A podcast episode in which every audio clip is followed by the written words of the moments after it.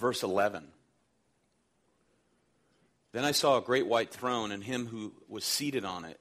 From his presence, earth and sky fled away, and no place was found for them. And I saw the dead, great and small, standing before the throne. Books were open. Then another book was open, which is the book of life. And the dead were judged by what was written in the books, according to what they had done. And the sea gave up the dead who were in it. Death and Hades gave up the dead who were in them. And they were judged, each one of them according to what they had done. And then death and Hades were thrown into the lake of fire. This is the second death, the lake of fire. And if anyone's name was not found written in the book of life, he was thrown into the lake of fire. Um, a little review, chapter 20, before we get here to uh, verse 11. Uh, back in verse 4, we read that they came to life and reigned with Christ for a thousand years. Uh, referring to believers, um, they have died as they have lived. They lived in Christ, they died in Christ, sharing now the fruits of his resurrection. His resurrection from the dead, and because he lives, the scripture assures us we shall also live.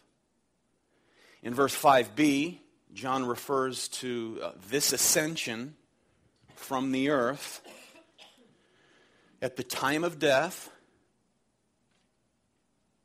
a transfer to heaven upon physical death as a believer. As the first resurrection says, indeed, this is the first resurrection. Blessed and holy are those who take part in it. Verse 6. Uh, he's not referring to a bodily resurrection. He's not referring to the bodily resurrection at the end of the age, but instead, here, this is uh, referring to a believer's regeneration. That is, his or her transformation, uh, where as a result of a regenerate heart, you receive entrance into heaven. So the first resurrection here occurs at the time of regeneration. Where this is when we're born again, and then that reality is more fully expressed when we die, when we leave this life and enter into the presence of our Lord Jesus Christ. Because no one enters there, no one receives that resurrection unless they've received spiritual resurrection.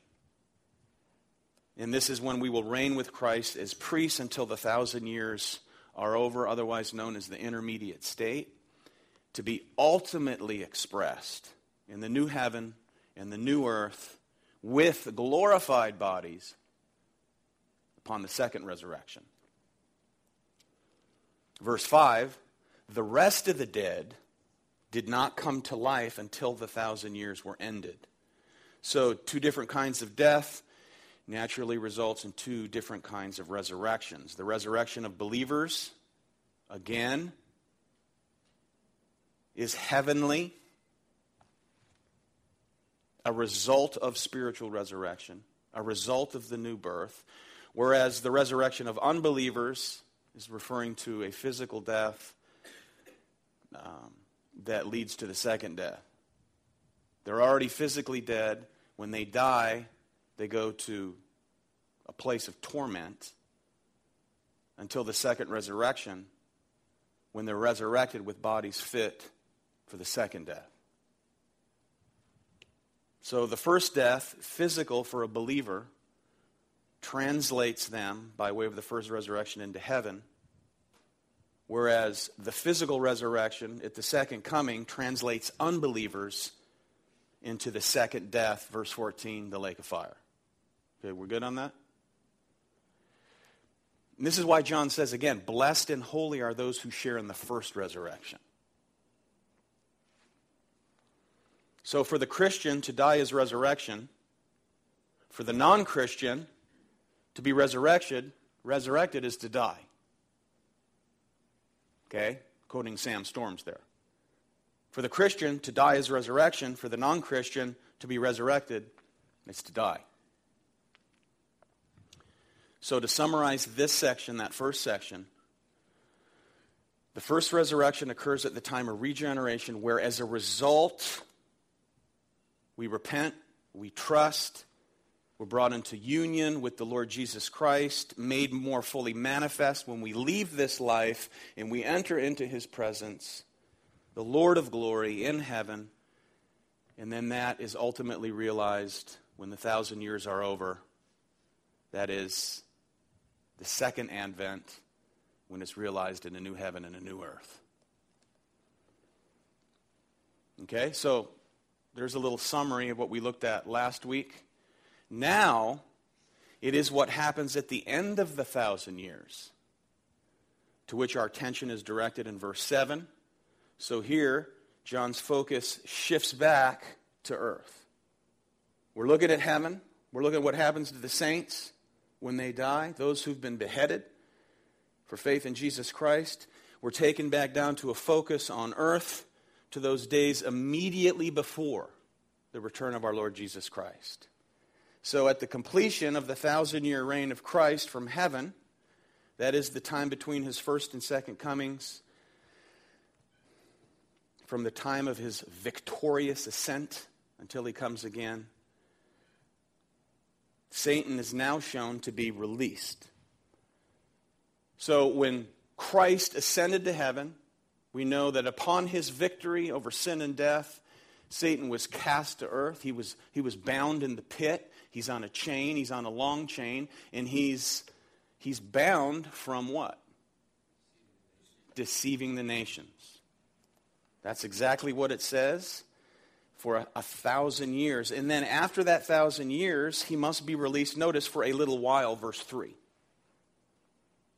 He's released again to come out to deceive the nations once again to gather them, verse 8, for battle.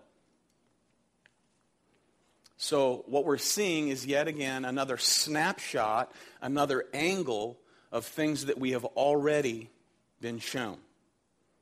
That is the last battle shown to us the third time now. How many last battles can there be? One last battle. It's not three last battles, one last battle shown to us by way of three different angles. Back in the vision of the sixth bowl, we saw deceiving demons. You remember that? Demons that, that are deceptive. They come out from the dragon, from the beast and the false prophet, and they gather kings for the battle. Revelation 16. We also looked at the vision of the rider on the white horse, called faithful and true. And we see his defeat of the beast and its followers who had been gathered for Revelation 19, verse 11 and 19, gathered for the battle. The battle. Both visions, along with the one described here in chapter 20, is portraying the same history ending battle. One last battle depicted three times. So, again, this is the same prophecy We've already seen in chapter 16 what we viewed in chapter 19. And here, John mentions the same battle, and, and he makes reference to this uh, mysterious Gog and Magog, whose description comes to us from Ezekiel 39, 38 and 39. It's a prophecy here of the final judgment and the leaders of nations who, who attack the people of God. The attack is on the people of God. The attack of Jesus Christ is to attack the people of Christ. It'd be a foolish notion to think that they're gathering to defeat Christ who sits on the throne, who rules the nations with a rod of iron, who's King of kings and who's Lord of lords. So these are the same enemies who appeared in the very same prophecy we read in chapter 19. Remember that vision of birds of prey feasting upon the inhabitants of the earth? at the final judgment. You remember the gory picture there. In chapter 19, we saw those, the imagery, imagery of birds eating flesh of God's enemies. That picture of judgment.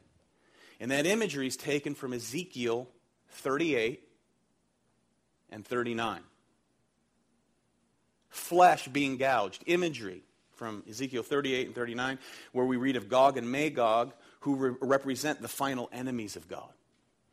So we've already witnessed the final enemies of God in chapter 19, and here we see the final enemies of God revealed again in chapter 20. and their flesh is being eaten by birds.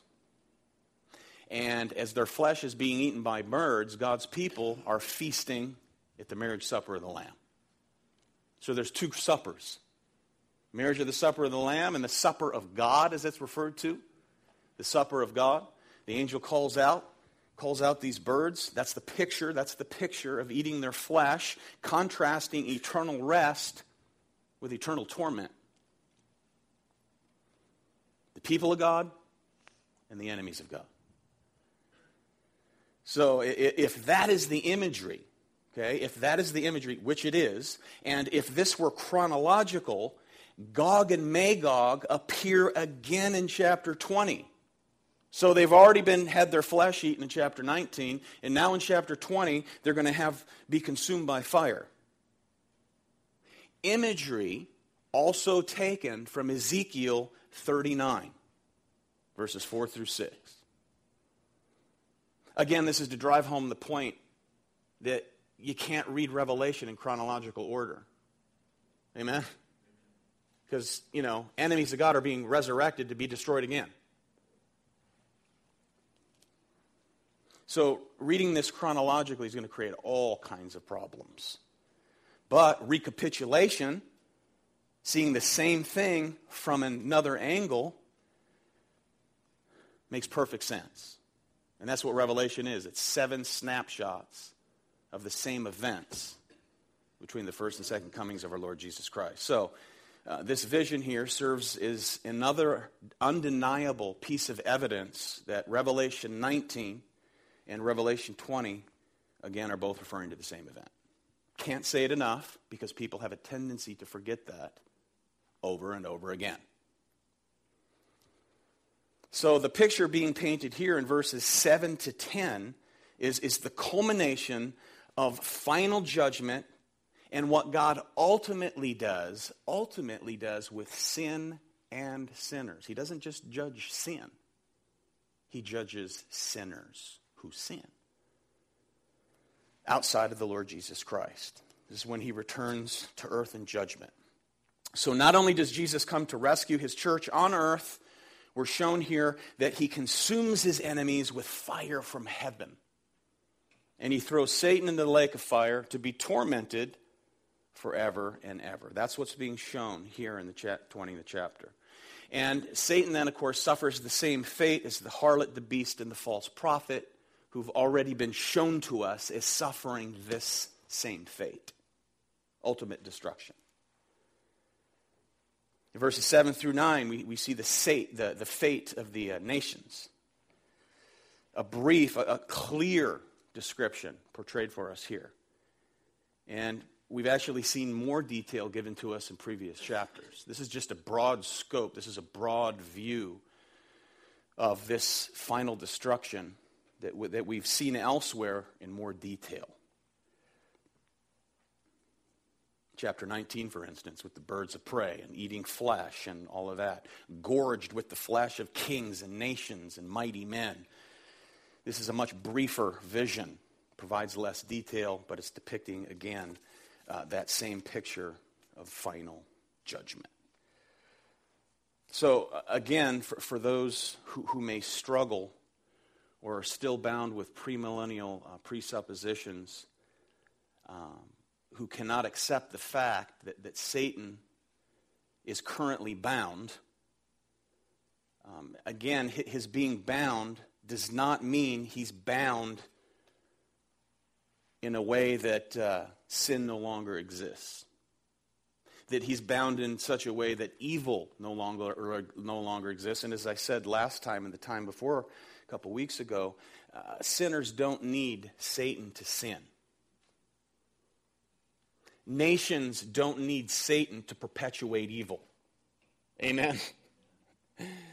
Unredeemed man is, uh, are capable of anything but by the grace of God to restrain that evil.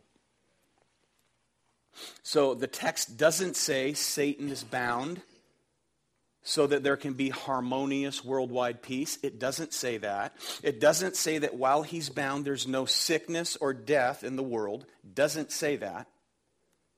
So too, and this is important, so too, upon Satan's release, It does not say, then, when he's released, sin enters the world again.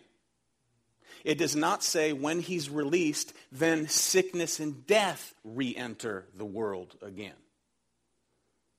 When the thousand years are ended, he's released once again to deceive the nations, as he once did before Christ conquered sin and death.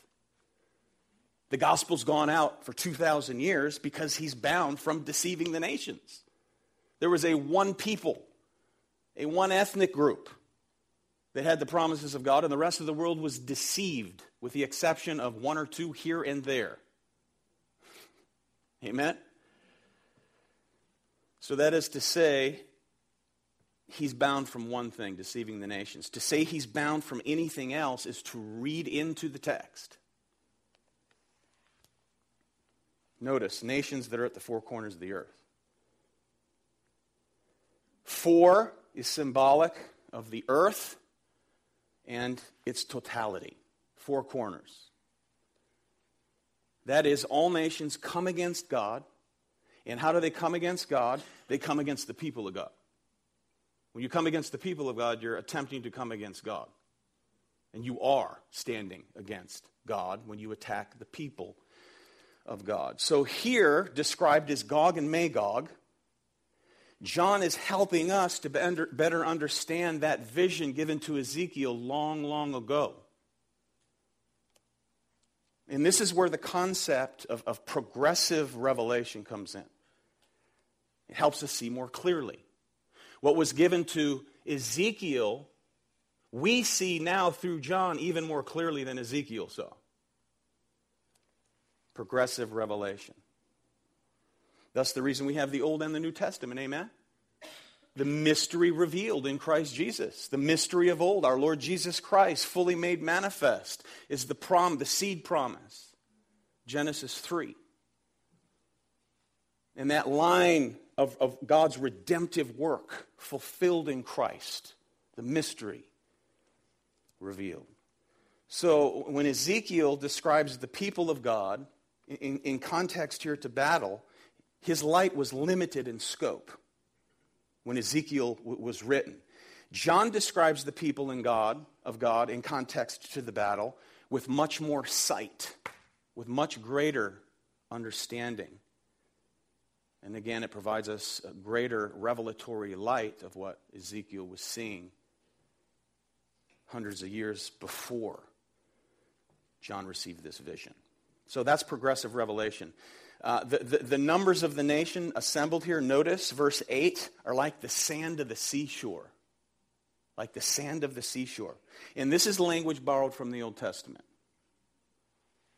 emphasizing the impossible odds laid against the people of God. Listen to how Dennis Johnson puts this.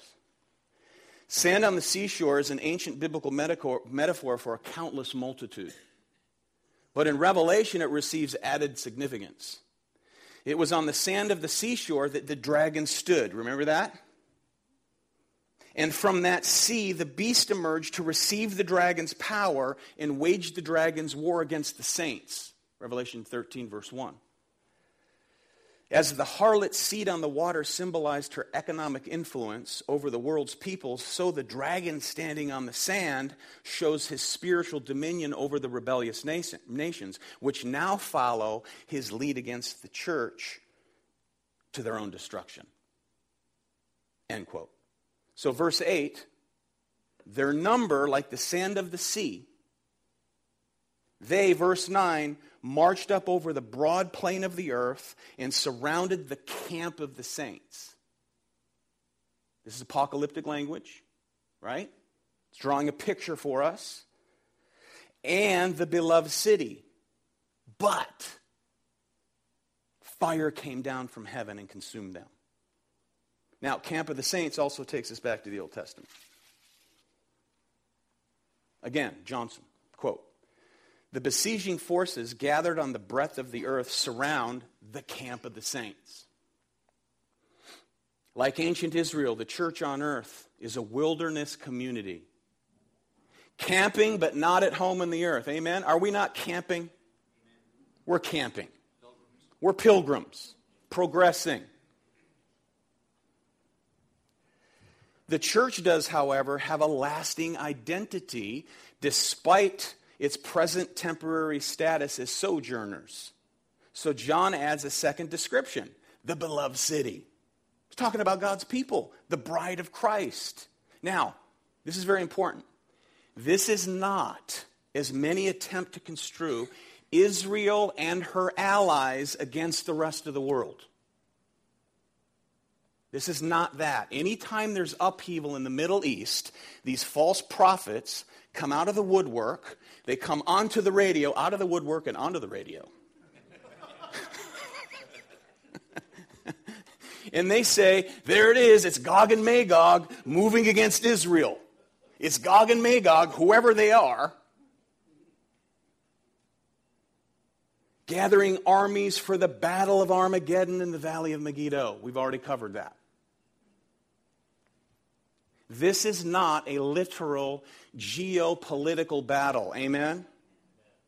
In a literal geopolitical location. It's not. This is imagery.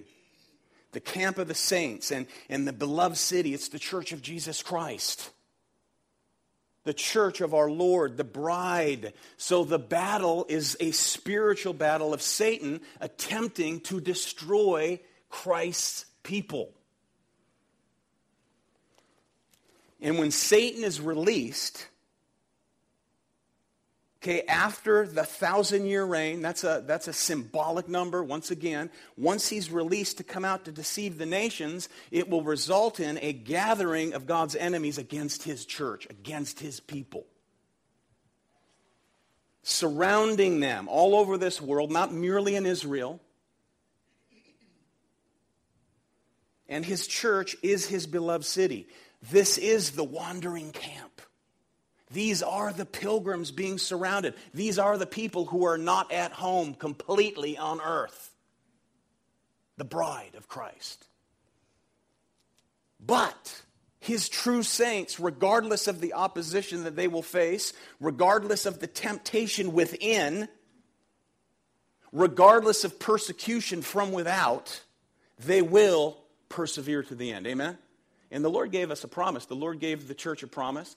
We read of the in the seven letters, chapter 3, verse 12, for instance, the one who overcomes, I will make him a pillar in the temple of my God. Never shall he go out of it. And I will write on him the name of my God and the name of the city of my God, the New Jerusalem, which comes down from my God out of heaven, and my own new name Glory, amen. Somebody say amen, amen. Amen, amen. So, battles against the kingdom of God, battles against God's people, his kingdom, have always been unevenly matched. Always. And it's never the power of man that prevails. Man can't prevail over the people of God. In this battle, as in every other, it's the power of Christ, the warrior. You believe God's a warrior? He's a warrior, all right. And in case you don't believe that, we read in chapter 19 that he comes to make war. Remember that gruesome picture? Christ comes to make war. Anyone who wants to divide the God of the Old Testament, mean ogre that he is, and loving Galilean hippie Jesus, the way they picture him, take them to chapter 19 of the Revelation. Amen? I tire of hearing him portrayed as that. He's a warrior. Verse 9 fire comes down from heaven to consume them. And the devil who had deceived them was thrown into the lake of fire and sulfur where the beast and the false prophet were and they were tormented day and night forever and ever. Notice fire from heaven. That's where Christ is, along with his heavenly saints who reign with him on thrones now. Those little children being beheaded in Iraq, I told you about.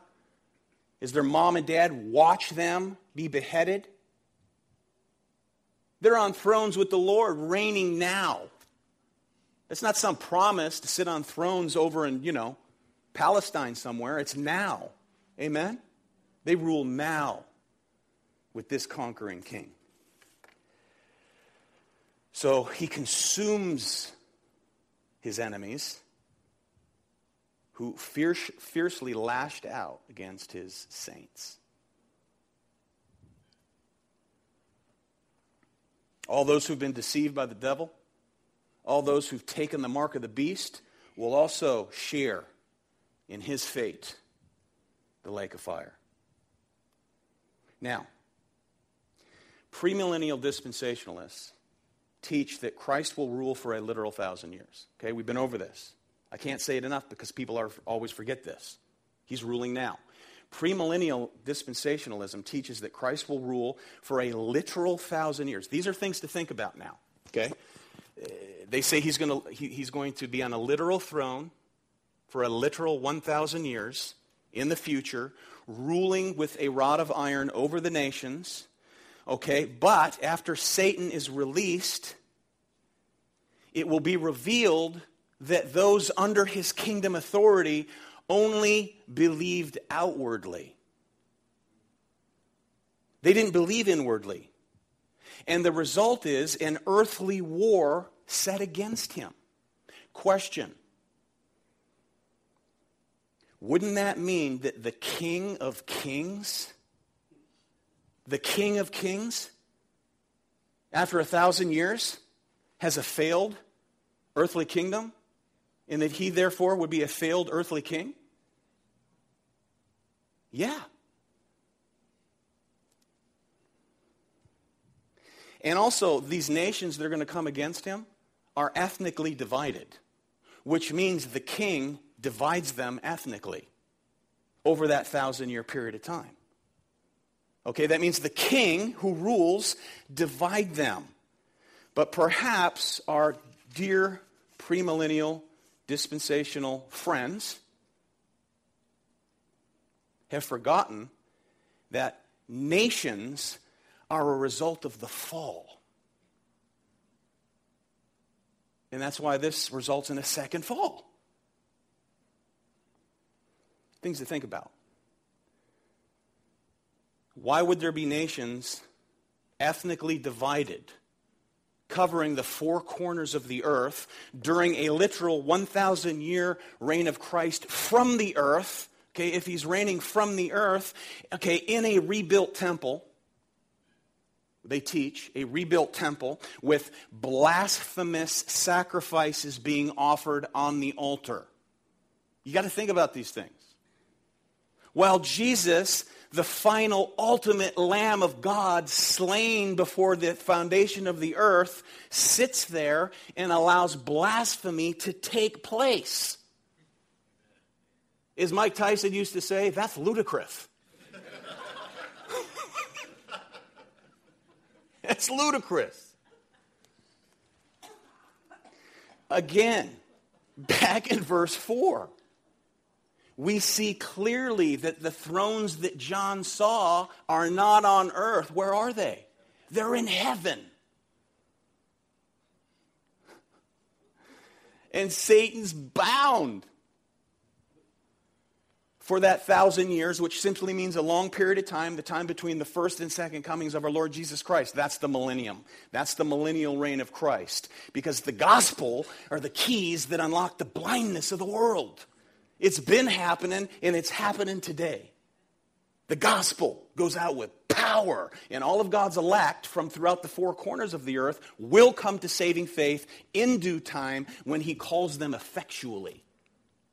Amen?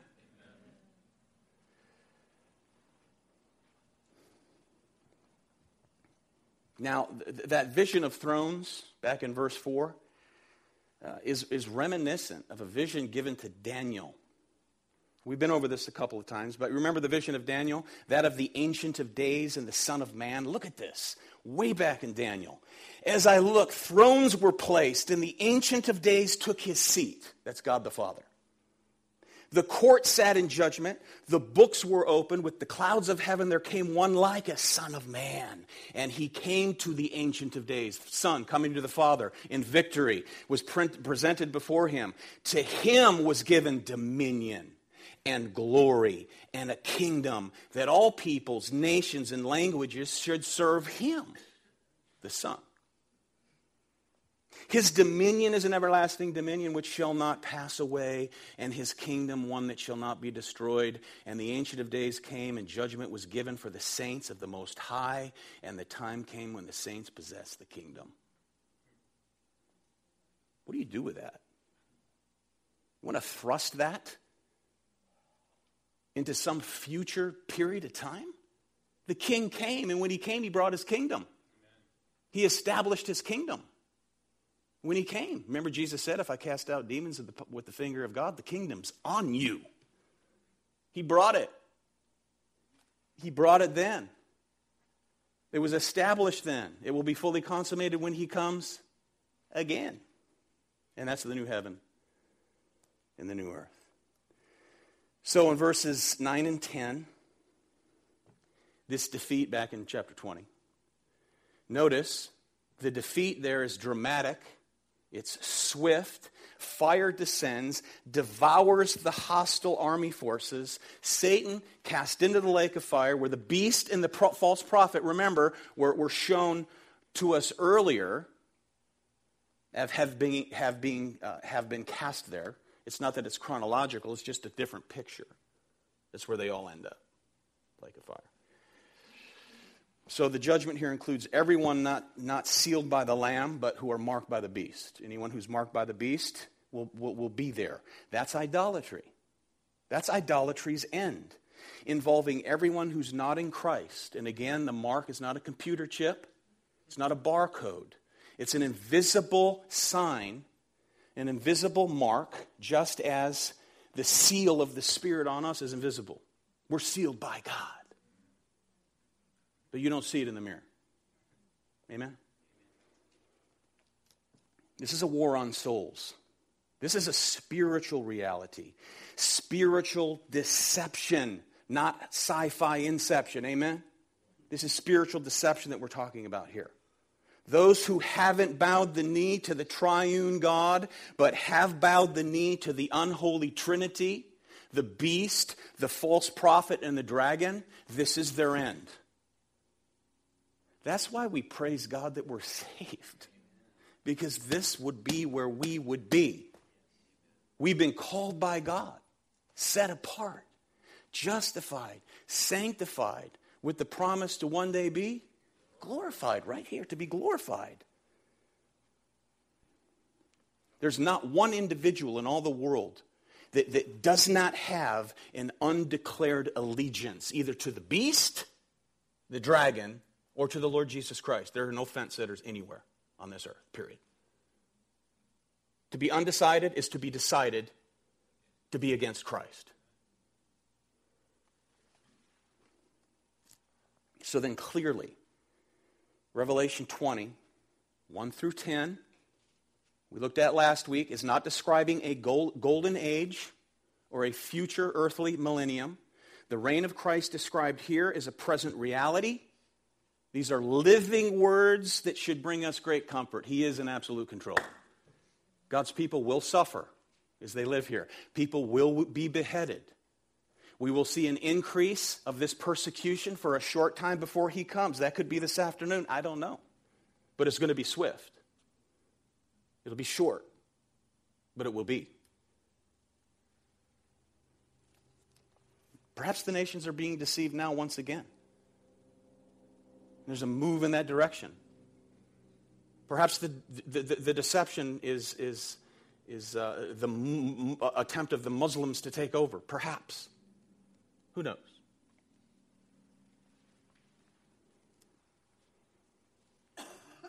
Verses 11 to 15 begins with another then I saw. Notice that, verse 11. Then I saw. We hear that many times. We read that. Then I saw, then I saw, then I saw. It's not a, manager, man, a matter of these things happening in chronological order, but it's the order in which John received the visions. Then I saw.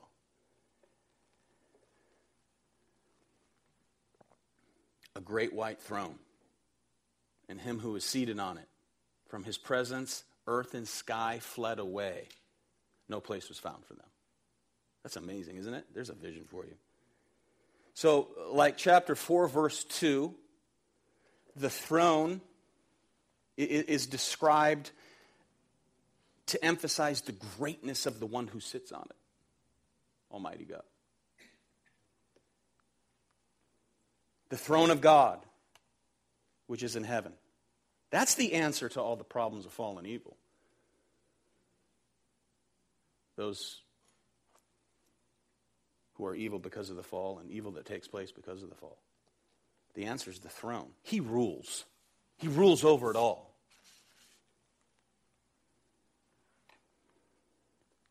So here we see the final judgment of mankind shown to us a number of times so far.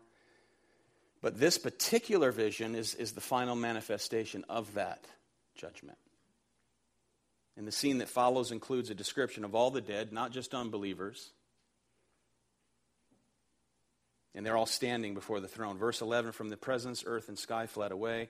No place was found for them. And I saw the dead, great and small, standing before the throne, and books were opened.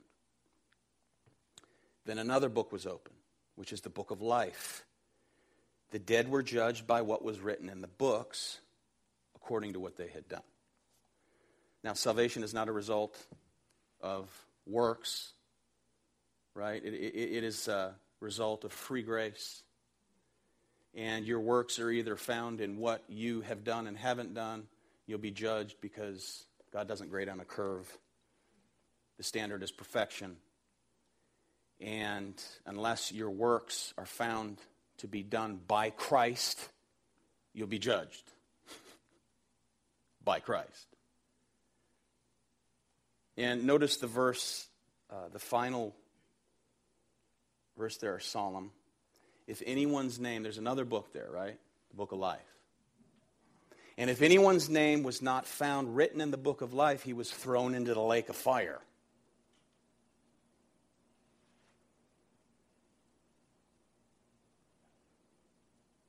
Now, what's immediately apparent and the focal point of John's description here of the lake of fire and the ultimate basis for rescue from it, verse 14, is the inclusion or exclusion of names in this book that John calls the book of life. Verse 12, verse 15. That is the book of life belonging to the Lamb who was slain. Remember that? Remember chapter 13?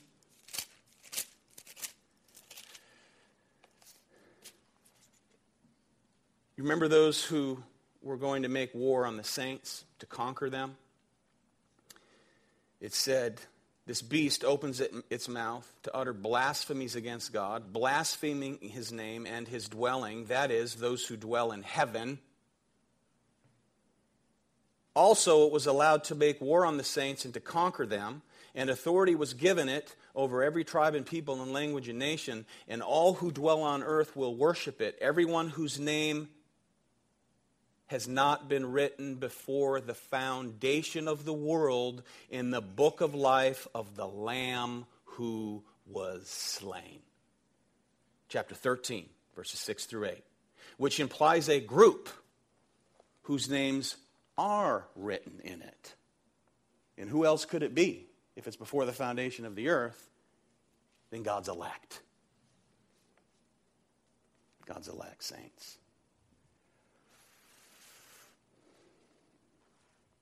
So, this is Judgment Day. This is Judgment Day future for all unbelievers. How, okay, now, with that in mind, we have to remember that Judgment Day for the Christian is not future, it's past. Amen? It's judgment past. For when Jesus Christ died on the cross that Friday afternoon, he was punished there for all of the sins and all of the transgressions, that is, sins past, present, and future of his elect of those whose names were written before the foundation of the earth in the Lamb's book of life. Judgment Day was that day when he hung on the cross. and cried out, My God, my God, why have you forsaken me? So that you never will be. And because he bore the wrath of the Father on the cross, we will not face judgment on the great day of his wrath. Amen? You will not face judgment on that day. You will not be judgment here in this scene that we just read. So when we appear standing before him on the great and final day, rather than words of condemnation, will be for you, those who are in Christ, words of commendation. Amen? Words of commendation from our Lord Jesus Christ, who will say, Well done, my good and faithful servant. Enter into the joy of your master. Who's our master? The Lord Jesus Christ, who bore the wrath of the Father, so that you never will. And you never will because he wrote your name in the Lamb's Book of Life before the foundation of the earth. How does one know that his name was written in the Lamb's Book of Life before the foundation of the earth? Because in due time, they repent of their sin, they turn from false belief, and they turn to Christ. Manifesting the reality that their names were written in the Lamb's Book of Life, and you see the sanctifying reality of the Spirit of God in and through their life, all the days of their life. Amen. The result of this glorious work God's elective purposes. So every opposition to the purposes of God has been rendered obsolete in our Lord Jesus Christ. All those who make fun of God, all those who make fun of Christ, all those who make fun of Christians, all those who mock God, whether it's in your face or whether it's on the television, they will stand here on this day and they will be judged by the one they mock. Unless God grants them the free grace to repent and believe. And that's the only way they'll escape. It's the only way. Because on this day, he'll be cast into the lake of fire, where death and the grave will also be cast into the lake of fire. And then we ask the question well, what about the earth? Where the fall took place, where sin and deception were birthed. What about it? You know, does, does John envision here the earth to, to continue much as it is? All the opposition is gone. Now what? It doesn't continue as it is. Amen? And we'll save that for next time because in chapters 21 and 22, well, we'll enter into beginning next week, um, John describes this glorious inheritance for God's people. It awaits all of God's people. And it begins with these words Then I saw. this is great. Then I saw. Next vision. Next vision. Then I saw a new heaven and a new earth, for the first heaven and the first earth had passed away. And that sea Okay, sea of affliction for all you surfers, by the way. Not the literal sea. It's the sea of affliction we read about earlier, right? Turbulence in that sea. There is no more turbulence. There is no more opposition to God. There is no more deception. The beast can't rise up from out of that sea because it doesn't exist. I do think there'll still be waves and stuff in the new heaven and the new earth. So again, that, that sea is symbolic. Amen? No more trouble, no more pain.